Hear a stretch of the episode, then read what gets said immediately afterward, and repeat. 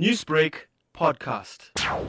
We just want to indicate that we are happy with the reports that we have received so far. There's been a lot of teams that have worked very hard.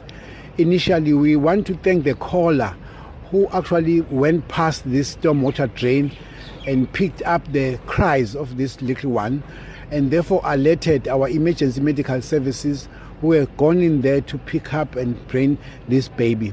When they described to you, it's a really a miracle that this baby was saved. However, this baby was therefore airlifted to our hospital Inkosi Albert Luthuli. Here was received by trauma doctors who have indicated that to come in, clean the baby, warm up the baby because the, the baby came with a 37 temperature and got the assistance of pediatricians to advise and and jointly manage this baby. They are now giving this baby a, a clean bill of health, and then this little one will be transferred to another hospital.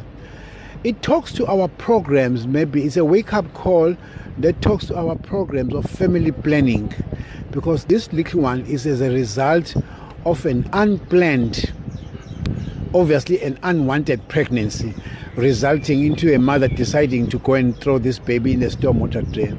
It is something that we need to do, strengthen our campaigns on family planning.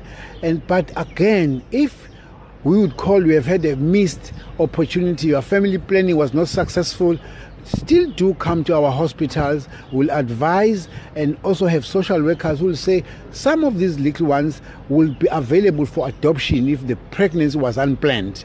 It doesn't have to end in this way. This little one is very fortunate to be alive and well.